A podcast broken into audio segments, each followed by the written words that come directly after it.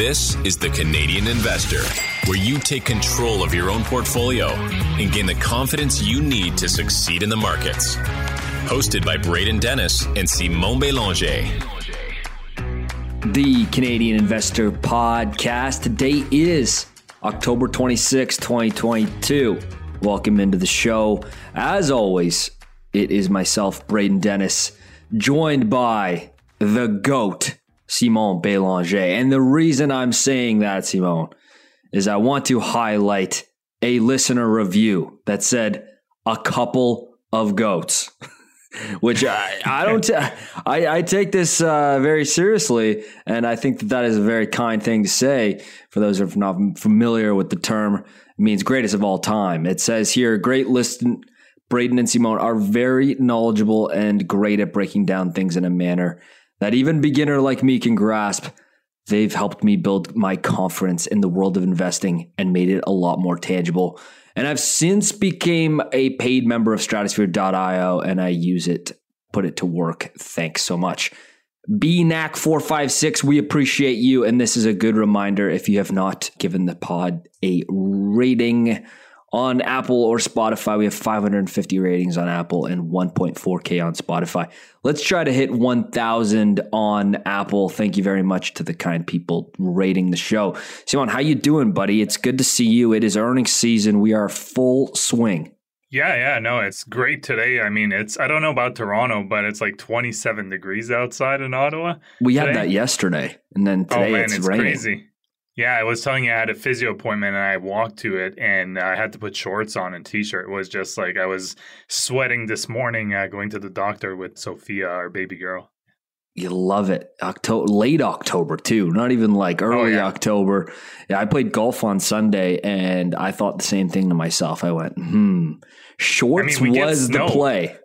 shorts sometimes was the play. Snow, yeah. Oh we do yeah, get snow sometimes at this time of year, at least in Ottawa. So yeah, yeah. Knock on wood. Uh, yeah, no, I agree. Like Sunday, I was like, man, I, I shorts should have been the play. I just want to highlight one more thing here. A review here said from DTCG from the US, and they said this podcast, not just for Canadians, they talk about all markets. I'm from the US and I love this show. Hey, we appreciate you. So, let's get right into some Canadian relevant news. We just had a Bank of Canada hike this morning.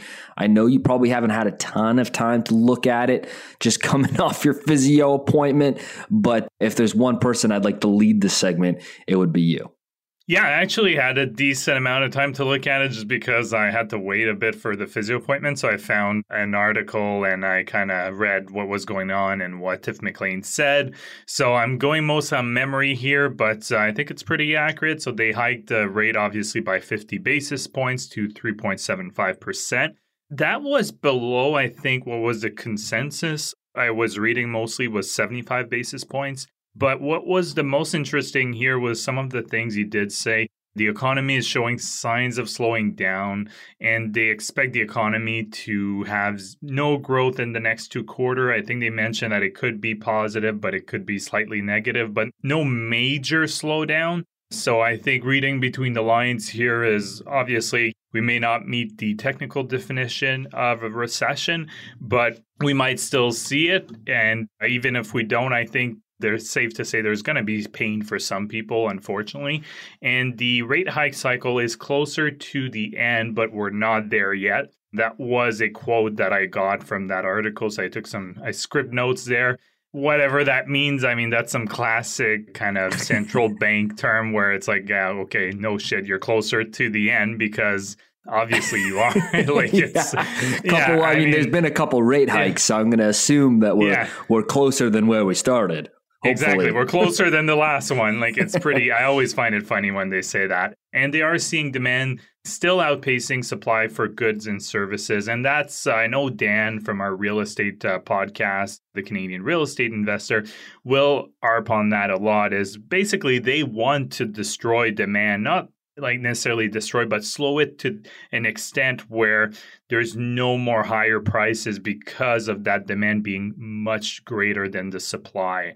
So they're still seeing that. However, they are seeing sign of demand slowing for more durable or expensive goods on large purchases because those are more impacted by interest rates. And obviously, they're seeing some um, pretty major impacts in the housing market, which we've, we're all aware of by at this point.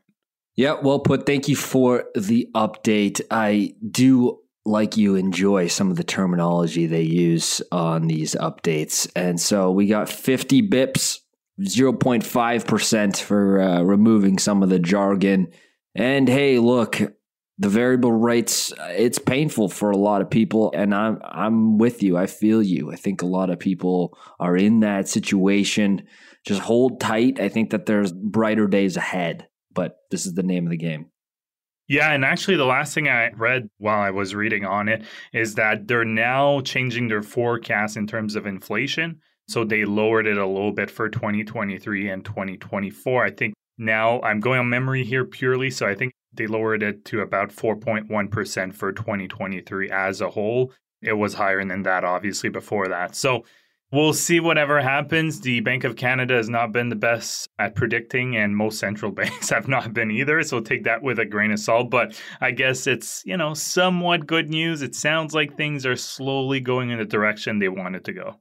I just want them to stop letting their intern tweet on the official oh. verified Bank of Canada I, Twitter account. I think they stopped. I actually did a check yesterday. Remember that tweet you were referencing about yes. them like peoples are saying we're printing money and blah blah blah and they got really roasted for that they as they should done, have yes yeah they have not done a tweet like that ever since now it's just like official announcement promoting some of their student programs and stuff right, like that right. but nothing since so i think yeah they, they had they, to pivot no like pun intended yeah yeah yeah that tweet it was like let me treat you like a five year old and explain how inflation works and then tell you why it's your fault about halfway through and then triple mm-hmm. down on why that is true in the later part of the tweet. So, yeah, I, I, think that it would be smart for them to not do that. Yeah. I have some news I'd like to share with the podcast listeners. I just completed my first acquisition. So, this is very exciting for me. We just inked the deal I'm pretty pumped. There's going to be more details coming soon, and we're going to be merging a lot of stuff. And so it's going to be great. And ultimately, we're going to give you better tools for investment research on the web as part of this. So, next announcement and then post launch, I think next month, you're going to really like it, as well as a bunch of new free tools that we're going to be giving people. But that is the news that I've been kind of hiding and keeping close to the chest is that I completed an acquisition and I'm pumped. It was not the easiest process, but I'm glad I went through it and now I know what it's like from the side of buying a company. So, yeah, very cool. Simon, let's get into big tech here. Let's just do it. Yeah. So, um, first, I mean, I think we probably will talk at the end what we think about what we've seen so far. But for Alphabet, or obviously those not familiar with the parent company, it's Google essentially. And their revenues were up 6%. Uh, YouTube ads, which made the headlines, those were down 2%. Google ads were up 2.5%. Probably the best spot of all in this earnings release was Google Cloud revenues, which were up 38%. Which was um, a reacceleration as well from, I think, 36% last quarter. Yeah, yeah, exactly. And operating margins dropped 700 basis points from 32% to 25%. This is not overly surprising in my view because we had seen some, not rumblings, but actually accounts where I think I had talked about it. Google Alphabet had a all staff meeting, and Sundar Pichai was basically saying that that they had to rein in expenses. I think that was about a month and month and a half ago. So I think most people that were paying attention on what was kind of happening in the past couple months, I don't think this should really be a surprise. That's just my opinion on it because I saw this earnings release and I looked into uh, the actual numbers and I was just kind of like, yeah, I kind of expected something like that. I'll be honest. Yeah. So the big line items in terms of cost, so R&D was up 33%, which I think that's perfectly fine for a company for like Google. You want them to keep investing in research and development. Sales and marketing was up 25% and SG&A was up 10%. Now, net income, so the bottom line was down 27%. Free cash flow was actually better, so they generated 14% less than last year during the same quarter, but they also bought back 15 billion in stock during the quarter compared to 12 billion last year. So I think all in all, I mean obviously it's not the best quarter for Google, but uh, I think this quote sends it pretty well from Sundar Pichai is we're sharpening our focus on a clear set of products and business priorities product announcement we've made in just the past month alone have shown that very clearly, including significant improvements to both search and cloud powered by AI and new ways to monetize YouTube shorts. We are focused on both investing responsibly for the long term and being responsive to the economic environment. And as we've seen recently, Google will be slowing down their hiring and they want to also slow the growth of expenses, especially since ad spending has slowed down for most businesses. And we were talking about this, you and I, before we got on, is it's not overly surprising. We're clearly entering a period of lower growth when it comes to the global economy, and businesses cutting ad spend is something pretty logical for a business if you want to reduce your expenses. I don't think most businesses will cut them entirely, but you reduce that budget. But at the end of the day, when things starts picking up again, I think Alphabet is positioned as well as any company to benefit from that. I totally agree with that sentiment. I mean, look, like the reality here is that ads is a cyclical business and it should be treated as such. But the core search business, like you said, is better positioned than most digital ad platforms I can think of long term in terms of competition. I mean, like, look at all the other players in digital ads who are selling attention, they're monetizing eyeballs. And Google is the only name in town in terms of monetizing the most valuable gatekeeping of information on the internet via search. And there are not no risks to search. I don't think that anyone should think that. I think that there are real risks to every business and searchers can't escape that. I mean, that's just the laws of competition and capitalism. However, it is currently today positioned as the name in town for monetizing search. And so I do want them to really actually commit to reducing costs. I know they said they're going to slow down hiring in half but they added 13,000 employees in the quarter. So what? Half was like going to add six and a half thousand employees next quarter. They've been vocalizing about reducing costs and stopping the incineration of capital with other bets and, and like being more prudent about this. And I'm just not seeing that. It's been not just one quarter of this, it's been many, many quarters now. And so this is something that I'm pretty persistent on wanting to see what do these 13,000 people that they just added do? Like for real, like what do they actually do? And I know 2,000 of them are coming from an acquisition, but some of these companies are just getting so bloated. And I don't know if you've ever seen people flexing on TikTok about what they do in a day who work for these big tech companies. And they're like, today I showed up and we did breakfast and a team meeting and team building exercises. And then I went for lunch and then we did happy hour in the afternoon. And of course, it's just picking out people making themselves look cooler on social media than what they really do.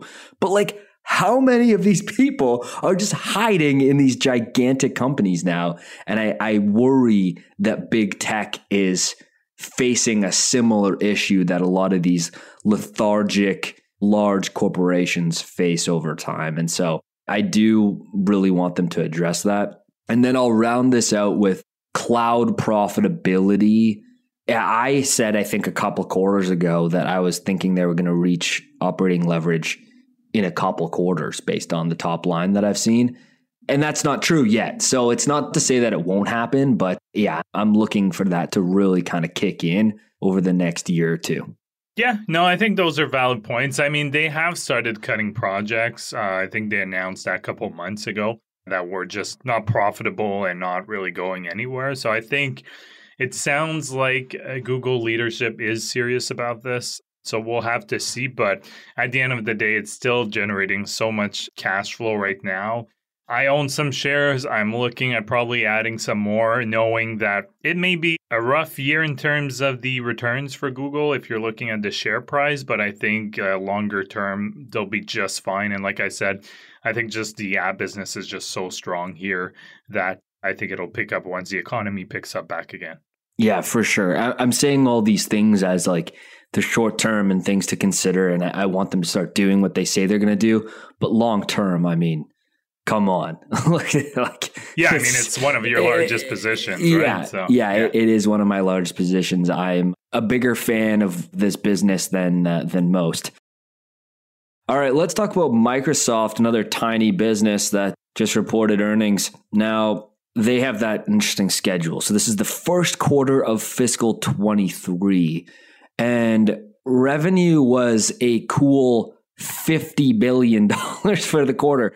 And we run this podcast and we tend to cover some of these mega cap names four times a year, every quarter. And it really never gets easier to comprehend that type of top line sales figure. Like 50 billion for a single quarter. So that was up 11% and 16% in constant currency. I saw across the board, just like that kept coming up, how big the discrepancy of FX is. Usually it's oh, just yeah. a percentage or two, right? And that's yes. not been the case. Same thing for Google, by the way. They saw some big currency headwinds. So I didn't mention it, but I mean, any company that's multi internationally diversified in terms of their revenue stream, you can just take it as a fait accompli, as you would say in French. They're going to have some currency uh, headwinds right now. Yeah, fair enough. Yeah, so just looking across the main line items here is that the Microsoft cloud business and Azure continues to be a beast, like realistically. There was a deceleration in growth, but I think that that's normal. I think that's a theme of today's show is like, yeah, there's been some deceleration in growth, but are you surprised? And does it affect the long term story? And of course, they were never going to grow at those rates forever, right? These are trillion dollar in market cap companies to begin with. Like you can't be expecting 40% top line every single time for the cloud biz, even though it's pretty damn close. So yeah, top line was 11%, 16 in constant currency. The $25.7 billion in sales for the quarter for the cloud business now represents a over $100 billion run rate. Ugh, like wh- what do you make of that? Like $100 billion run rate, they hit it for the Microsoft cloud business. That on its own is a huge mega cap on its own. Like that's right there, right? Yeah. No, it's it's pretty amazing. I mean, obviously, it's starting to be carved out as Microsoft and Amazon pretty much. Google's doing all right, but they're not even close compared to those two. Yeah, I'm going to talk about scale here in a second with the cloud run rates. So, there's certainly some deceleration in growth across a lot of the major segments, including total cloud and Azure, Office 365 seats, both on the consumer and the commercial side. There was actually a net negative growth in commercial bookings year over year for the first time since we've been tracking the data on stratosphere.io, which is now more than 12 quarters of data from Microsoft. So that was surprising to see. But again, deceleration, right? The gaming segment, Xbox and content was basically flat. It grew less than 1% to actually a record high for the business, which is interesting. So things are stable there, which I think overall is a good result coming off heightened demand for gaming. And look, the reality here is that gaming is a long term tailwind. Gaming is here to stay. So looking even quarter to quarter seems silly. And you could say that a lot about all these segments and, and a lot of these businesses as well overall, I do think a pretty solid quarter from both of these companies. I mean, not amazing, not like Q2 2021, but if you normalize it all out, very solid. These businesses are are doing as solid as you could expect because they're rock solid businesses and they're down a lot based on deceleration and some weaker guidance given from Microsoft here on the call as well. So they beat expectations, but you give a, a down guide, and so investors, you know, what do they, what do they make of that? Simone, so I'm going to just go through here. I've been trying to grind out some insights for y'all on the pod, which of course we do that. And this is a, a look into cloud comps because we were just talking about Google, we were just talking about Microsoft, and Amazon reports tomorrow. So a run rate. When I say run rates for cloud, it's just multiplying their current quarter by four. And the reason that you're able to do that as the run rate is because this is recurring revenue. Like there's not going to be huge fluctuations quarter to quarter. And in fact, this just goes up every quarter very consistently. So that's why people use run rates. It's not like a business where there's huge cyclicality uh, quarter by quarter in seasons. It's very core. And so run rates on Microsoft are 103 billion now. Amazon is 83.2 billion, which is an estimate from consensus. We'll see tomorrow where that sits. And Google's now at 27 billion, so about a quarter of Microsoft's run rate. A simple 10x sales multiple exercise. Now, it ain't perfect, but I think it works and it's useful for our purposes here. If you put a 10x multiple on Microsoft's cloud biz, you have a clean 1 trillion in value, which represent 57% of today's market cap from Microsoft. 830 billion for Amazon Web Services, which represents 70% of Amazon's current market cap, and 280 billion for GCP, which represents 23% of Google's market cap today. So when you look at those, they're certainly looking at a sum of parts valuation exercise for all of these businesses, which is not a new concept, but I have a gut feeling that for most of them, if not all three of them, you're just not really seeing that reflective in the share price. And that's why I think that the bulls will say these big companies, even though at a trillion in market cap, look quite attractive on a valuation perspective, is because I don't see 830 billion in market cap for AWS being reflective in Amazon's share price today. That's just my gut feeling and assessment right now. Yeah, I mean, 10x may be a little rich, but even if sure. you drop it at seven or eight or even five, it's still pretty impressive. just the value, right? 500 billion, even just at 5x multiple for uh, Azure. So, uh, no, I mean, I think people kind of take it for granted maybe a little bit and they don't necessarily comprehend how large these businesses are already within those larger entity. Yeah. And the reason why I'm not lost in 2021 throwing on 10x sales multiples, although it may sound like that. The reason is it's just sustained growth with no reason to think that that's not a very long term trend, right? And so that's why I'm willing to throw on a pretty frothy multiple. But again, it's just for a simple exercise here. Yeah, exactly. And I mean, I would probably go on the more conservative side just because I think the market now is probably going to be not necessarily where we're at now and not necessarily where we were in 2021, but I think the market will probably place a bit of a premium on profitability going forward. Yeah. So I think a bit less of a premium on just pure top line growth. So that's Fair just enough. my my opinion. I know, like, so obviously we have slightly different opinions there, but regardless, obviously, whether you agree with us or not, there, it's still substantially large businesses if they were to be spun off on their own. That's right. Yeah. And that's the point of drawing some sort of multiple on them is to really give people context of just how gigantic these businesses within the mothership of these big tech companies are how important it is for their future as well, and, and really puts into context just the gigantic scale of them. Yeah, absolutely. Yeah. Simo, before you get into what's happening with the Chinese tech companies, we have Visa. Do you want to do the Chinese tech now? I just rifled off a pretty long segment. No, go for it. You can do Visa and then we'll wrap it up with Chinese stocks just because the Chinese stock will be a bit longer. I know we have some people who own Chinese stocks that may be interested and then we can have that discussion. For Visa, I'll be probably a bit listening. I know they had a good quarter. I haven't had the chance to look at it just now. Yeah, that's fair. I think good quarter, if not very, very good quarter, I would say, just because, I mean, you look at the slowdowns that everyone else is seeing, some of these large cap companies, and investors are asking themselves questions. And I think all of those kind of pessimistic questions have been asked about Visa and MasterCard in the trailing 12 months before this. And now the numbers are coming out and it's saying, was all of that pessimism where was it coming from? Because the numbers tell a completely different story. So I just look at them in terms of timing wise as the last year, everyone has been so bullish on big tech, and now they're asking questions. The previous year was so bearish on Visa and MasterCard, with the crypto being a huge boom. And now they're delivering insanely good numbers. So it just feels like a sentiment shift compared to what we were just talking about in the positive direction. Is that somewhat fair to say?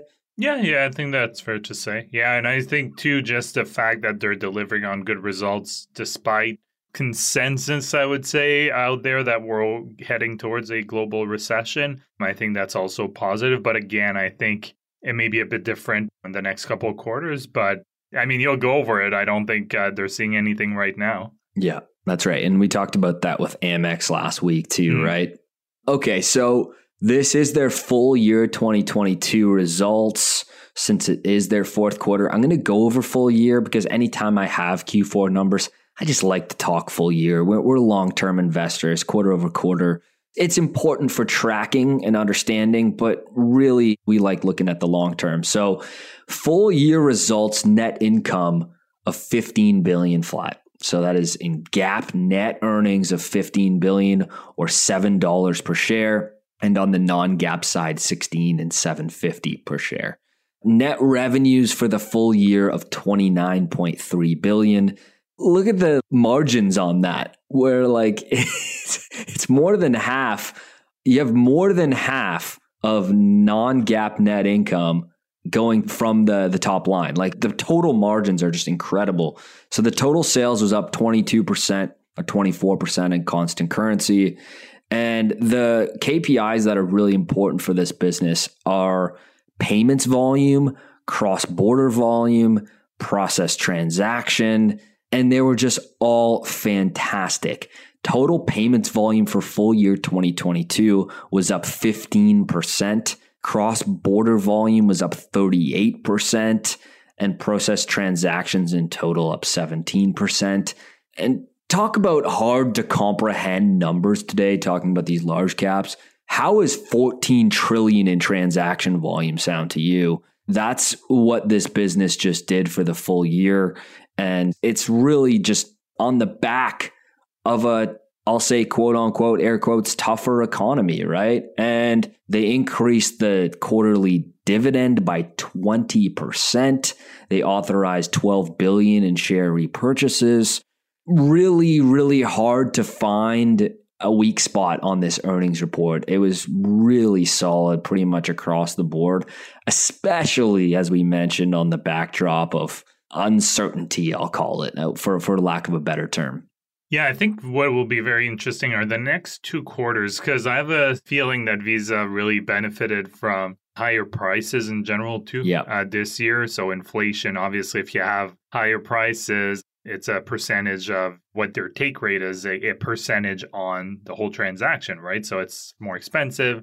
The amount of money that they take per transaction will go up, although the percentage stays the same. And I'll be interested next year for me, just the next two quarters, to see have these two competing forces, right? You'll have probably still somewhat higher prices. I'm hoping not too high, that inflation comes down, but you'll have kind of those higher prices potentially headbutting with people slowing down their spending. spending. Yeah. Exactly. So I don't know. I, I think Visa will probably still have some really good results, but I think the next two quarters will be super fascinating to see what happens for them. Yeah. Yeah. And I think we talked about this last week with Amex is like, yeah, it's hard to decipher with these numbers if it's a good proxy for the economy or it's just a great proxy for them being a toll road of inflation and increased secular demand for digital payments. And I think it's probably that, right? And that's why it's such a good business in inflationary times. Is they just, you know, they go with the flow. It takes a take rate on the toll road of payments. So it's a good position to be in. I'm just going to round this out with a quote from Alfred Kelly, which is a statement that he's probably sick of saying because he's said it now for how many quarters? Quote, as we look ahead, while some short term uncertainty exists, we remain confident in Visa's long term trajectory across consumer payments, new flows, and value added services. So, you know, the classic, just political, if you will, statement, which is, we're doing pretty solid. I don't know if you can tell, but I can't say that with also not saying there are uncertainties, which is just the the buzzword of today's show. Yeah, no, exactly. And I think I haven't listened to their call, but just seeing the quote, they are acknowledging it that uh, there's are uncertainties ahead, and there's definitely some broader macroeconomic potential headwinds going forward. So it, they're not saying that everything's necessarily rose-colored glasses type of thing. So they're acknowledging it. I think they're probably just making sure that they're covered, and then you know they'd exactly. rather under promise and over deliver than the other way around, which that's probably the best approach to take. Yeah, I totally agree. He's not going to come out and say anything except for exactly that. right? Yeah, exactly. And, you know, it wouldn't sound great if they're like, well, you know, we'll do awesome while a lot of people are struggling financially exactly. either. So yeah. you have to kind of massage things correctly. So I think a smart move on those executives. Yeah, especially because consumers, like merchants, hate Visa and Mastercard for the most part. Like, exactly. They're hey, we're crushing it, guys. How you yeah, doing? yeah, like they like pretty much are unloved, even though you and I both know that the real compression and take rate should be coming from the banks. That's how I see it personally. But I mean, you could probably argue it both ways when you look at the margins here. So, uh, you know what? I, I think that they're going to remain pretty pretty firm on not saying silly things. Yeah. I think that every PR person at, at Visa and MasterCard are just hoping that Alfred doesn't boast too much about how good the business is doing. Yeah, no, exactly. I think it's a smart move. So now I guess we'll finish on with what we started last Thursday talking about Chinese stocks.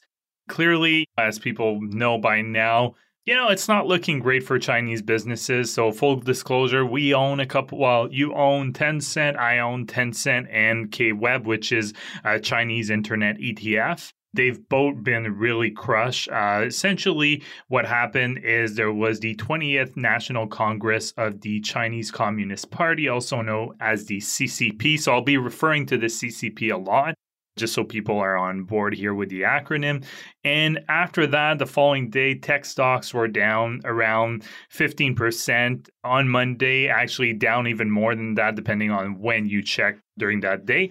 Now, the reason why Chinese stocks took a big hit is because Xi Jinping really consolidated his power. So a little bit of context and again i've been reading quite a bit on this i'm not an expert so but i've been reading a lot of stuff that experts are talking about and the thing is obviously china was never a democracy but they were trending towards having a maximum of two terms for their leader so most experts said that Basically, the consolidation in power from Xi Jinping has not been seen since Mao Zedong.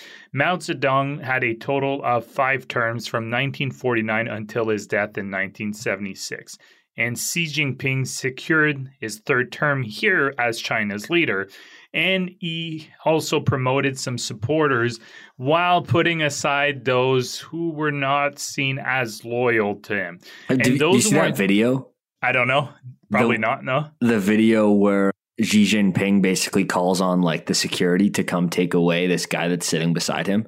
That like it was clearly like older gentleman who okay. who doesn't see eye You're to eye. retired. Yeah. Yes, yeah, he retired him in front of the entire yeah. auditorium. That mm-hmm. video is just very symbolic of what is happening, in my opinion, and it's gone viral for sure. Yeah, and just to put that even further into context, so since Mao Zedong, there is only one other Chinese leader that had three terms, and that was Jiang Zemin. Probably butchering the name here, but from 1987 to 2002, I believe, because I put 2022, so that's not correct. Probably a typo.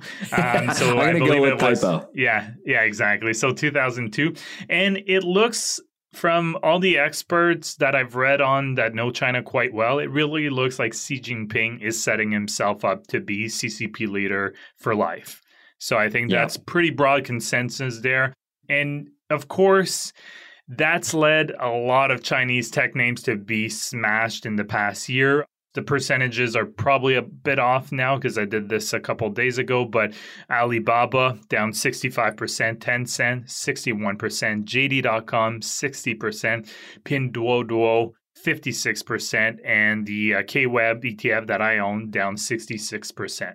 And clearly, needless to say here, that Chinese stocks have been getting crushed as a whole. Here are some reasons that they have been getting crushed for those who are not super well versed. I may be missing some, but these are the ones that come to mind. So, the first one is under Xi Jinping's leadership, China is focusing less and less on economic growth as a priority. So it's still a priority, yes, but it's not the top priority because that's the motherland, if you like, in terms of terms. So where Chinese pride takes precedent over economic growth. And what you just mentioned about them taking away one of the old, let's say, brass or someone that was pretty high up in the CCP, well, one of the things that's been happening is yes, they've been putting people that are closest to Xi Jinping and those who were promoters of economic growth and engaging with foreign businesses are right. no longer in the position of power. So they've basically removed those people to put people that are more in line with Xi Jinping. Any comments on that before I continue? No, it's more of just what we were talking about before, which was I think I kind of misspoke and I said it, it's more of the same is the news. What I meant yeah. to say is it's more of the same trend mm-hmm. that has been occurring, which is him getting more power and his stances being more prevalent and removing anything that kind of disagrees with his rhetoric. And so that is what is really scared investors in these names, and rightfully so, including myself. No, exactly. And a good example here of where Xi Jinping is going is, I think, to me, it's just the China zero COVID policy mm. because that really hurt their economy, especially this year when most of the world was reopening.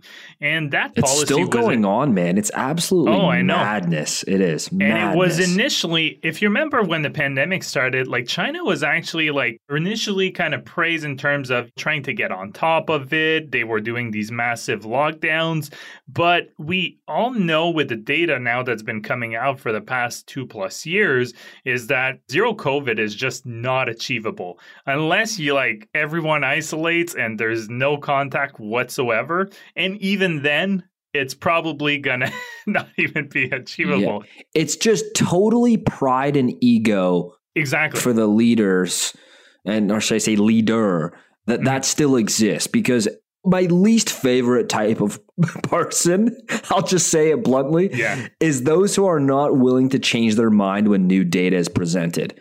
That is the absolute superpower as being a decent human and being a good investor, I believe, is being able to change your mind, put away your biases and your ego when new data is presented. I look at the zero COVID policy in China and it is like, the complete opposite of that and it is complete madness and it's it's hurting and ruining the lives of people who live there. Yeah, exactly. And early on, obviously, when they just discovered the virus, they didn't know what it right. was and all that. So obviously, that made more sense. But now throwing this out the window for the CCP would mean that essentially, like you just said, China's leadership would be admitting that they were wrong.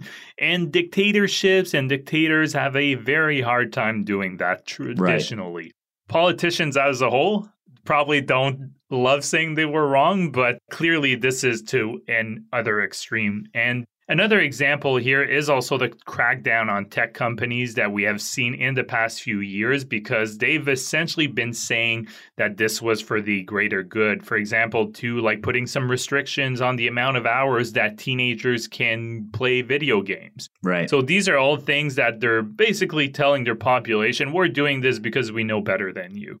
So those are kind of things that are concerning. Another one that touches a bit more the crypto space, but very interesting. I've been reading a bit on that is the Chinese CBDC. So CBDC is central bank digital currency and China is one of the countries that has uh, their digital yuan is the most advanced and what this will allow them to do is really get even more control on the uh, spending habits of the population so they could do something like say Braden is Chinese, he lives in China, and they would say, okay, Braden and a thousand more people, we're sending you a thousand yuan, but you have to spend it in the next month. If not, it's no longer valid. So Right. trying to play with the economy to get the results that they want by doing that. So that's something else, but a lot of people are raising red flags here because of the digital yuan and just the sheer tracking that they'll be able to do.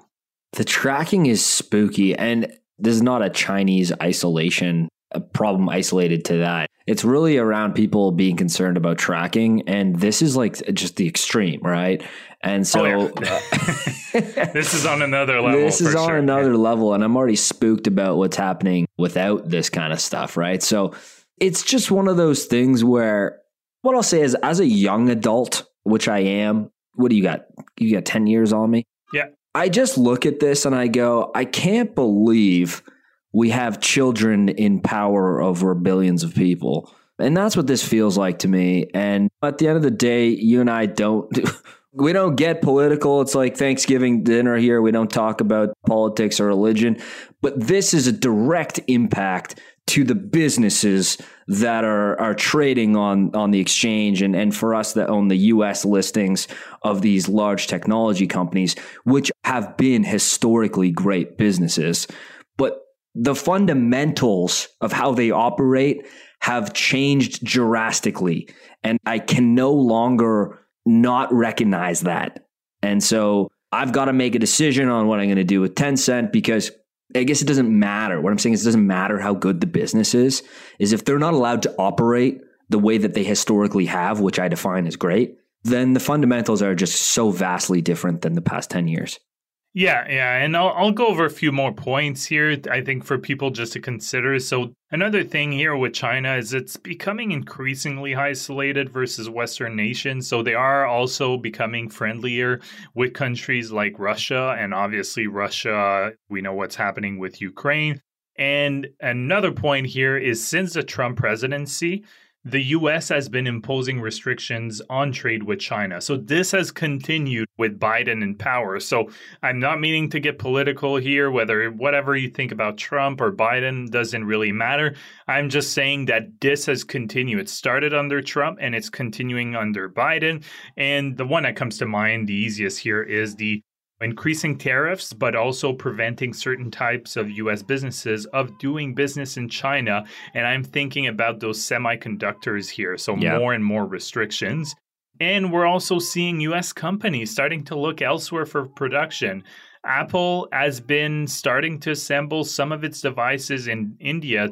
I think it's a two pronged thing to get away from some of the supply chain issues in China, but also to not be as overly reliant on China for producing their devices. But I echo what you're saying. I think for me, I'm going to give it a week or two Yeah. just to kind of digest the information, see if there's any more coming out, if we have other nuggets of information that could potentially impact that. But I'm probably 90% decided at this point that I'll be selling that KWeb ETF and Tencent. We were always aware of some of these risks. I think it's just taken a turn for the worse. And if you were investing in China, you should have been aware of these type of risks, political risk and what the CCP could do unilaterally, uh, very different than what we are used to in Canada or the US. You had to be aware of that. And unfortunately, our premise, at, le- at least I won't talk for you, but my premise was incorrect. I thought that they did a bit of a crackdown and they would actually pull back a bit because they wouldn't want the economy to take too much of a hit. But now clearly, the economy is more, you know, it's important, but it's a bit more of an afterthought here. They definitely want China first, even if that means slowing down their economy, which is not great for businesses either. So, yeah, I'm definitely leaning towards selling my positions, unfortunately. I'm just pulling up Alibaba, for instance, on historical PE. For me, I guess my mistake wasn't that I didn't price in this risk because I think I did have a pretty good grasp on this and kind of a Yeah. grasp of the unknown, which is hard to really quantify. But I thought it was baked in. Like I think that that's really the mistake that was made, is and it, and it clearly, clearly was not, right? Like that's I think that that's pretty pretty yeah. easy to say, pretty black and white to say that it just wasn't priced in. And so I think that that's the mistake. Now, you bring up a good point here whereas like semis is the big question, I think on a global scale in terms of business and supply chain and this global economy that we've built. Semis is a big, big question mark. I think the biggest question mark that remains today in terms of importance. And that's why there's been so much stress about bringing that Western in terms of having actual foundry capacity. It just seems so like there's ultimate concentration risk with Taiwan Semiconductor. Yeah. And I'm not trying to scare people or anything, but if there is a war between the US and China, it's going to be over Taiwan. Like, I think this yeah. is clear. It's clear as day. And the main reason, obviously, China sees Taiwan as a part of China that still needs to come back to them. But I think the semiconductor portion of this is also what makes the US forced to get involved. I think they would yes. not, I mean, I don't think they have a choice to not get involved if it happens because of TSMC, there's such an important business from, like we talked about it, from a national defense standpoint for the US and also for China. So it's I mean it's fascinating if people want to Globally, learn more about it. It is, right? Yeah. It's like it's like this gold mine, really. It is. Yeah, exactly. And I don't know what will happen. I'm hoping for the best. I'm always positive. And hopefully I think China just to add to what we were saying, I think one of the big things that wasn't baked in for these Chinese companies is I don't think people were thinking a couple years ago, let's say before COVID started, that Chinese leadership would be willing to slow the economy down just to push Chinese nationalist agendas forward. I think people were thinking, as a general rule, that that was the line they would not cross. Right, and obviously, right. in the past couple years, we're seeing that they are more than willing to cross that line. Right. And then this news is just solidifying that there's really not an alternate course that they're pursuing, is how I read no. it. Just yeah. rounding, I know you have one more little part here, or, or is that it? No, uh, I think that yeah. was about it. I kind of yeah, I finished. Yeah. We're kind of going back and forth, but that's about it for that. yeah the what my notes on the China question. I mean, I'm sure we'll talk about it at some point again because I think it's fascinating. I'm always learning on it, so yeah, I know we may have some people that even assuming that we both sell our positions. I'm sure we'll have some listeners that may keep theirs, so they might want to hear what we think about it you and I touch on so much, provide so much emphasis on the importance of knowing what you own. And I look at the amount of hours I put into Tencent is a lot. Like it is 5x what my position sizing has it as in terms of building conviction. Luckily, thankfully, thankfully, I've done yeah. outsized work on it compared to what it is weighting in my portfolio. And so I built like very strong conviction in the stakes that they own in the investment wing, whether it be like the 680 billion in market cap at one point that it was marked at. I'm just spitballing a number. It was somewhere in that wheelhouse, which like almost justified the entire market cap, it being like the largest gaming company in the world they own 50% of Epic Games, which is Unreal Engine, which I think is an important technology for the next 20 years. And so all of those pieces make me super excited about the business. But what I didn't know and what I think you and I can put into the lessons learned category, which is very important for documenting lessons learned as an investor, is knowing what you own implies also knowing where it is what you own and I know nothing about life over there. I've been to Hong Kong. I've never been to mainland. It's just so out of my circle of competence and venturing outside of that circle of competence, even if it is looking at the investment wing and the companies they own and their main core assets like WeChat and QQ, I can understand those till the cows come home. But if I underestimate the relationship with business and government there, then I don't know enough, right? And I think that we can log that down into the lessons learned category. Yeah, no, I think that's a great point. And I mean, I'll probably round this up too by just saying, look, you can still get exposure to China with just US listed businesses that have part of their operations in China, aside from investing directly into Chinese companies through ADR, American Depository Receipts. So that's just for people to keep that in mind. But also, whether that's good or bad, you'll have to decide that because clearly, if businesses are doing business in China, they have increased risks now with the information that we just talked about. And the last thing I'll say is I don't know exactly what your position sizing was, but for me, it was relatively small for both the K Web and Tencent. So I think that's a reminder that you can always mitigate risk by allocation. So not allocating too much. That way, if something like this happens, it doesn't hurt you too much? Today it's 2.1% for me. I think it existed somewhere at around three and a half at its peak. My cost basis is somewhere around 60 bucks, which I thought was buying an extremely discounted version of it. oh boy. Yeah, I don't know for me. I'm you win some, you lose some. For I'm those who are checking. wondering what we're looking at, we're looking at the exact portfolio tracking sheet that we use not only like for us calculating our performance and our returns and, and, keeping track of our progress and, and everything like that.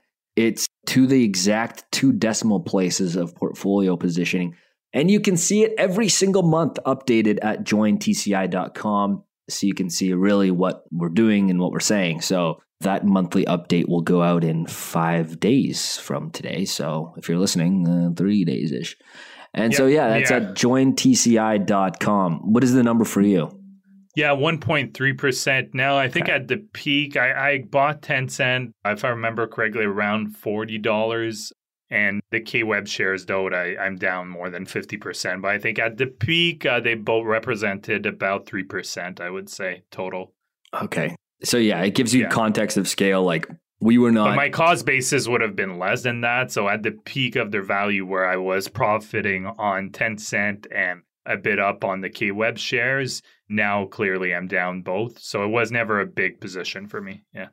It just sucks because like I can't like get to myself to sell it when you look at the assets that they own. Like it's just unbelievable. It's like they own the ecosystem that every 1 billion person who who live there actively using WeChat and like that's literally how they live their digital life is on that asset and then you look at the investment wing and the, the gaming company it's hard to bring myself to to be bearish yeah. on the name right like it's so counterintuitive but to give us some credit here you can see in our sizing that we were kind of inherently sizing it risk adjusted right yeah yeah, exactly. We made sure that we weren't exposing ourselves too much to the Chinese market with those. So right, it right. is what it is. Like I said, I'm gonna digest it for a couple of weeks, but I'm probably gonna be selling both of them.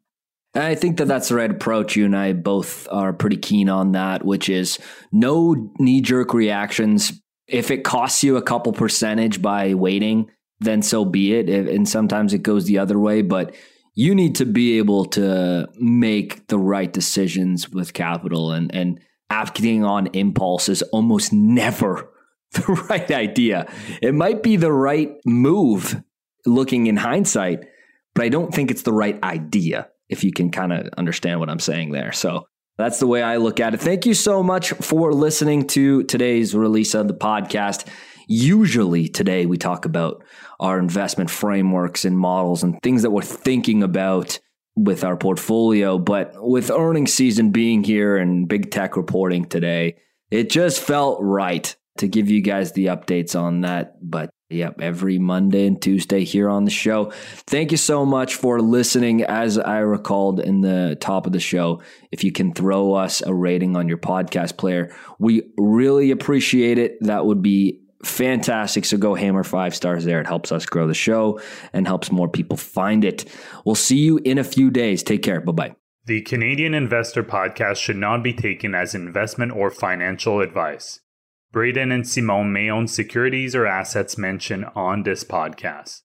Always make sure to do your own research and due diligence before making investment or financial decisions.